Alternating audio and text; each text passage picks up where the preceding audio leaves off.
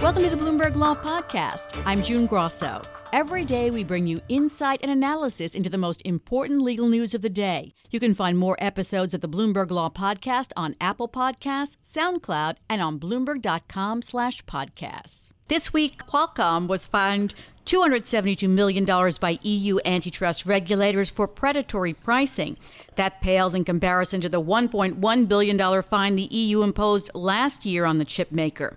Of course, Qualcomm is appealing both rulings, just as it's appealing a decision by a federal judge in San Francisco, which would force the chip maker to change its practices.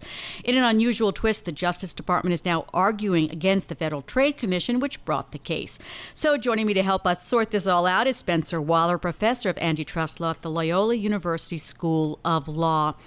So, federal judge Lucy Koh issued a sweeping 233 page opinion that Qualcomm had strangled competition for years. What remedy did she order? So, this case relates to the way they license and sell their chips for what we would call 3G and 4G smartphones.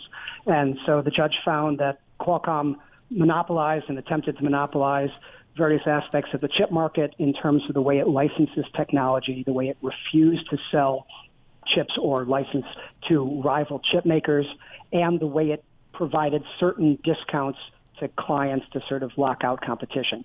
What's controversial about her remedy is she found that this was all illegal.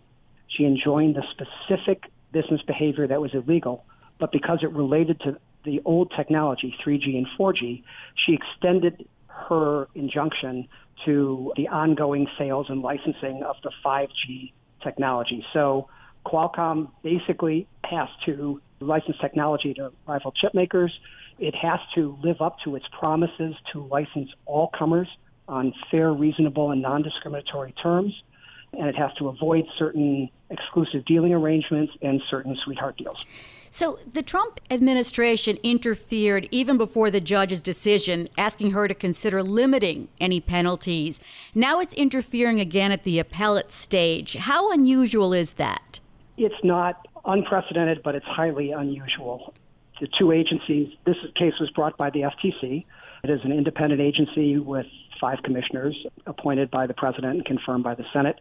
And the two agencies operate independently, although they generally go out of their way to not interfere with each other and generally not duplicate each other's efforts.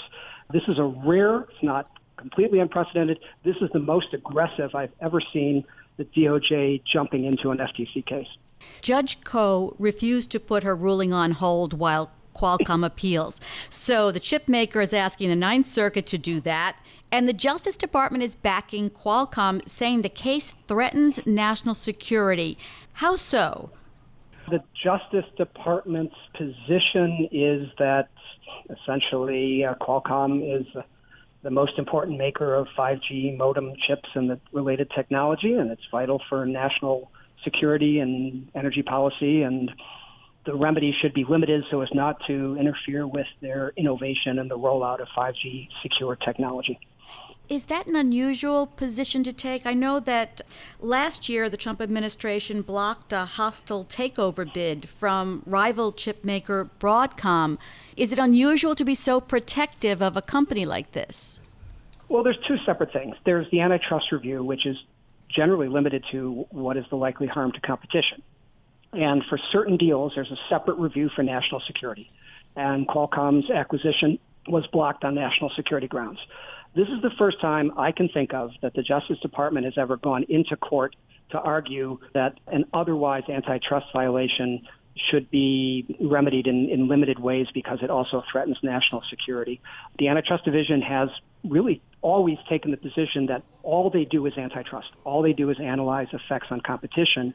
And this is a very different and important and troubling step for them to jump in in, in this particular way. It's also very troubling because right now the technical issue is just whether the district court judge's order should be stayed.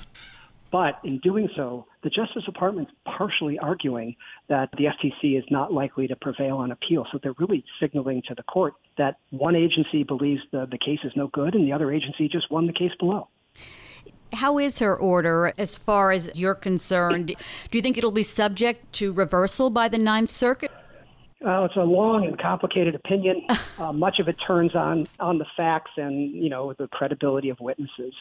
All I can say is it's hard for me to predict what the Ninth Circuit says. I think if this case gets in front of the Supreme Court, the FTC will have some uphill sledding. The Supreme Court has been very narrow in its views of Section 2 of the Sherman Act about what is and is not monopolization. You mentioned what's going on in the EU. Their law is more expansive, it covers more things.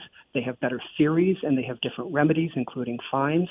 And so the EU stuff is on pretty firm ground and uh, at least the U.S. stuff is subject to debate. Although I find the FTC case credible and based on existing law, including when you pledge to a trade association or a standard-setting body that you're going to license things in a certain way if they adopt your technology, you have to stick with that. I want to ask you about the FTC's argument. In their argument, opposing Qualcomm's intervention here. It says that the argument that an antitrust remedy that reduces Qualcomm's profits constitutes an impermissible threat to national security would imply that Qualcomm is immune from antitrust scrutiny. Do you agree with that? Does it go that far?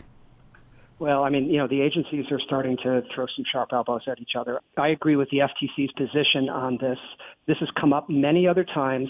For example, when AT&T was being broken up, the antitrust concerns prevailed over certain parts of the government who thought that this would be bad for national security. This is an antitrust case. There are other ways to pursue the national security concerns.